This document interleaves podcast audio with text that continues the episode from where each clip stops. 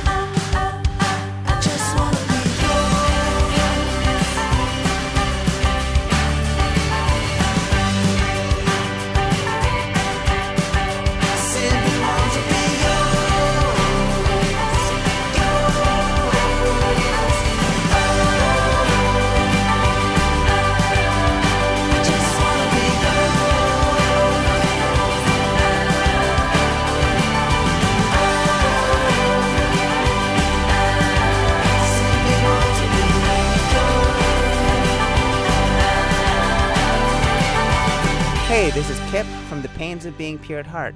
You're listening to the interview show with Scott Wood. Welcome back to the interview show. This is Scott Wood, your host. You just heard Simple and Sure. That's off a record called Days of Abandon by The Pains of Being Pure at Heart. I'm talking to Kip from the band. I'd love it if you could say a few words about this song. Well, um, I really love this song because I think much of this new record has a real um, melancholy to it. It's, it's very sad. It deals with loss and um, being alone. But this song is sort of the complete opposite. It's a it's a celebration of uh, of love and feeling certain. Um, and you know, sometimes people confuse complexity with depth, and I think that's pretty amateur um, you know, you can do something simple and do it well, and and I, I think that's more important than acting like you're so complicated and and tortured as an artist, um, because I think that's usually a BS. Kip, from Pains of Being Pure at Heart, you are a die-hard music nerd. I'd love you to give me an example of how much of a music nerd you are. Oh God! I mean, I think this is always funny when people ask me, "Oh, so you're a guy that really likes music?" Because I think everyone in bands does. Or else, why are you? Did you start a band? I, it's not just for the sour gummy bears that aren't sour, right? Um, Let's be a bit honest, though. Some people start bands for getting attention from females. well, I mean, that's a pretty heteronormative outlook on life, but yeah, it's true. I like attention from anyone, really. Um, but uh, what what what is my music? Well, I ordered a uh, a record today on tour uh, by a band from Gothenburg, Sweden, called Macht Haverskan, and they sound super scary. And you'd think they're just going to burn down churches and you know like like stab uh, infants, but they're not like that. They're actually high intensity, super emotional indie pop, and it's it's loud and it's fast, but it's really heartfelt. And uh, yeah, it was on white vinyl, and there was only 300 of them, and I didn't want to risk it by waiting till tour was over to see if it was going to be in the shop. So I just ordered it um, like on on my on my computer today. Now I'm going to flip it around. I'm going to ask you to extol the virtues of a song that might cause you to lose your music nerd membership card. Oh my god, I'd be happy to lose my music nerd membership card. I don't know. I think that new Katy Perry song "Roar" is is really good. You know, I think uh, in a sense, like I always think of our music as pop music, and you know, it'd be great if we could write a song that uh, you know people would just hear and instantly feel like, yeah, that song's for me. I like that song. You know, and uh, so yeah, I think I think there's a lot of cool mainstream, good mu- mainstream music out there, and I don't think it makes you any less of a music lover to appreciate it. Also, oh wait a second. Okay, and this is like so played out, but I, I know it's like so old, but every time I hear that Lana Del Rey video game song, it's like so good still. And uh, I don't know. I, I was really, uh, I was really, I'm really glad that she survived the the backlash and now is a, a fantastic big pop star. Kip, I would love it if you could explain your love of puns. But before you answer that question, let people know why I'm asking you this question.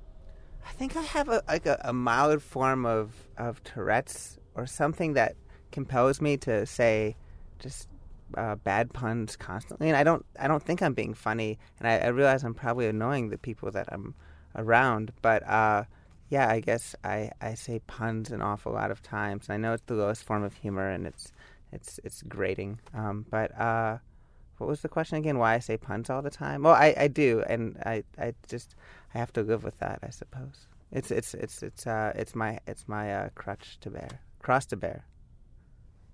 Is it a cross to bear? I don't know. I don't think everyone really en- enjoys it as much as I do. I mean, it, to me, it's like if it weren't for wordplay, I wouldn't get any play. Hey, this is Kip from The Pains of Being Pure at Heart. You're listening to the interview show with Scott Wood.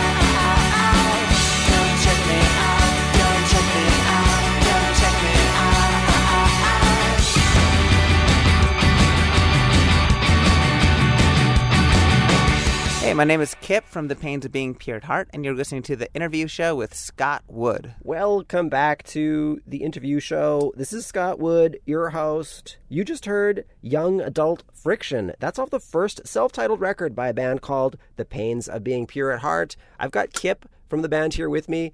That's him drinking out of a water bottle. You can hear it. Glug, glug, glug, glug, glug. And I'd love it, Kip, if you could talk about this track because it's, you know, one of your oldest. This one of the songs that sort of made a lot of people love your band. Oh, yeah, this song's about having sex in the library. That's about what it's about. I could talk for more words and say other things about it, but it's really just library sex. Did you do it doggy style? You know, I would say that I might have taken some artistic liberties in this song. It might have been a locked bathroom in the basement of the library. It wasn't quite so back to the spines, um, clever as all that. Uh, so I, I'm a bit of a poser, I suppose. I think it's hilarious that you decided to go that direction with explaining the song because back in this era, some music reviewers described you as they described the music of this era as a ballsy ownership of your own twee pop wimpiness. That made me crack up when I read it. But since we're talking about the new music more today, I wanted to ask you what ballsy ownership are you taking today? Oh my goodness. Um yeah, uh ballsy ownership. Um I would say that this uh album is pretty confident in how not ballsy it is. It's pretty much like, hey, uh we're we're not going to we're not to rock that hard. Sorry. When you read that quote, did you laugh?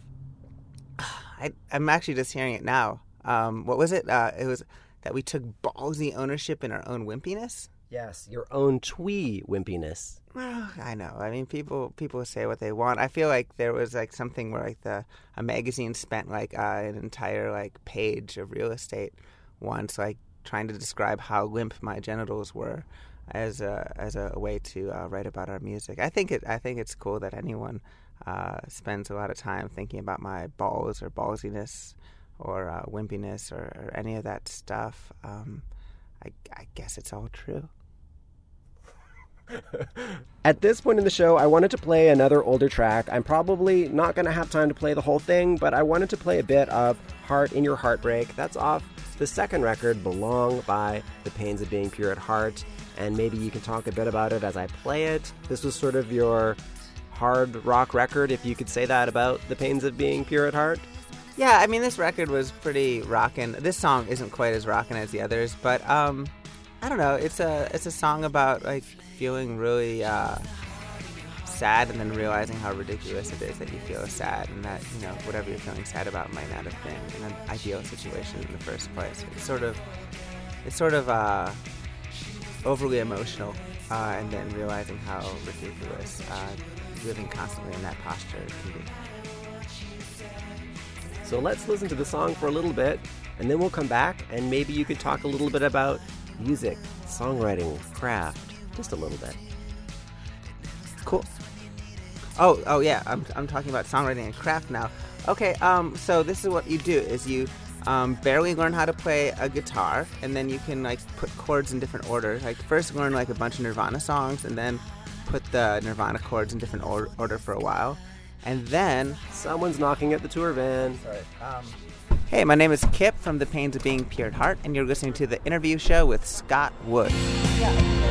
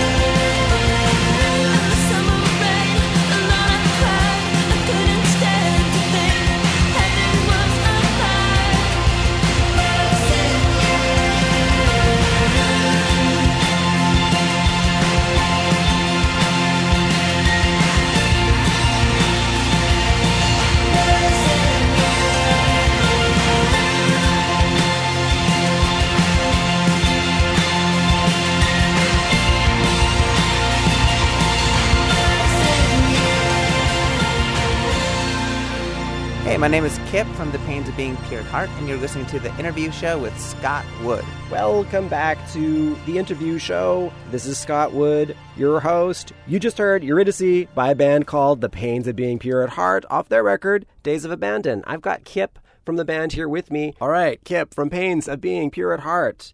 I've read that you're a big fan of the Smashing Pumpkins. So, for people who don't know, can you quickly describe what or who they are? Oh, they were a uh, rock band in the 1990s that always felt uh, like they weren't as cool as Nirvana, uh, and but they were cool in their own way. And they wrote a bunch of songs with big, heavy guitars that were on modern rock radio every eight seconds. And their lead singer was uh, named Billy Corgan, and uh, they their guitarist was named uh, James Iha, and their bassist was D'arcy, and Jimmy Chamberlin was their drummer. And they were from Chicago, and they rocked. Can you tell me what you liked about their record, Mellon Collie and the Infinite Sadness? I just don't think it was long enough. I felt like they could have gone for another like a couple discs on there. I, why'd they stop? I mean, like sunrise to sunset. What about like mid afternoon to like like after dinner time? Don't call me. Um, no, it's. I think they were a really magnificent band because uh, grunge was all about trying to make things as ugly as possible, and like it was like so cool to make things dirty and like not shave and make things abrasive and I hate you dad kind of stuff. And the Pumpkins were abrasive and, and definitely had a lot of uh, grit to their music, but I felt like at some level they were just like a, a 70s glam rock band. There was like something that was just uh, really indulgent and uh, given to beauty in a lot of their songs. And, uh, you know, they brought in the string sections and they had these really epic guitar solos. And they were, they were really kind of masquerading as an alternative band, but what they really were was just like uh, a big arena rock and roll band. And I thought at in that era there wasn't a lot of other people that would actually let that happen. I think Weezer was another that kind of wasn't afraid to be soft. So, the reason I brought up that album is because that's the Smashing Pumpkins' third record, and right now, Pains of Being Pure at Heart has just released their third record, Days of Abandon. Oh, uh, compare and contrast. Well, I think we did the opposite as the Pumpkins did, and I think it was a cautionary tale. As amazing as Mellon Collie is, we kind of thought uh, that trap of trying to do each thing uh, huger than the thing before. Um, eventually, it, it creates a sort of hollowness or uh, um, just an empty feeling to the music. So, hold up, let's dial back a second. If we're going to talk generally, because I'm not comparing you to the Smashing Pumpkins, because you guys are two radically different bands, but at that point in time, they were on their third record. You're on your third record. In general, where should a band be in terms of their profession at their third record? What skills and abilities should they have developed? Well, I can only speak for myself, but I've been, uh, I think, I can, I think I decided like, you know, this record I'm to try to sing in tune a little bit. I thought that would be a cool new trick to bust out. Um, but yeah, I, I uh, what should bands be able to do? They should be able to, um, they should be able to like t- change their guitar strings. Uh, they should be able to uh, not be like passed out, like too uh, dysfunctional to play their songs. Um, yeah, they should. They should. Uh, I don't know. They should realize that uh, no one's going to care about them in a couple years and kind of make the best album they can in that moment. Because yeah, it's like who who really talks about a band's like fifth record? You know, no matter how good they are, usually people have kind of moved on by then. So there's a sort of standing at the cliff of life feeling on your third record, and you kind of want to like make it good, because you might not get to make one again.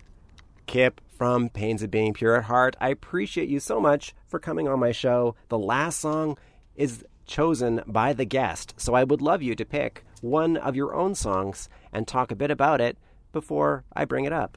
I think one of the songs I, I feel most proud of of this record is probably one of the most uh, small songs, and it's Art Smock. And it's really just me and acoustic guitar and voice. Um, and we haven't really ever done a song like that before. And people tried to dissuade me from putting it on the album. They definitely didn't want it to go on first of the album. like the record label was very uh, dead set against that. Uh, but I I stood up for myself because I really feel it it really kind of captures the the mood of, of, of the album. It sets sets the tone for it in in really the right way. Um, the last album was so full of bombast and look at how many guitars we can record at once. And this this album is it's ambitious in a different way. It's more inward looking, and it's more um, it's more sedate in, in many parts. And I think the song Art Smock is powerful without you know having to step on the distortion pedal, at least to me. And I don't think I could have written a song like that last album or the first album. And it doesn't. Maybe people think it's a lot more terrible. it's like it's like oh man, I liked it better when they just like rocked for ten songs in a row. But um, to me, it's it really it really hits home. And it's I've gone through a lot in the last three three years, and I think it sort of captures that feeling the right way. Thank you. So we're going to listen to Art Smock by a band called The Pains of Being Pure at Heart off their record Days of Abandon. Thank you very much, Kip, for being on my show. Well, thank you very much. I'm, I'm glad to uh, be here in Vancouver with you. Hey, my name is Kip from The Pains of Being Pure at Heart, and you're listening to the interview show with Scott Wood.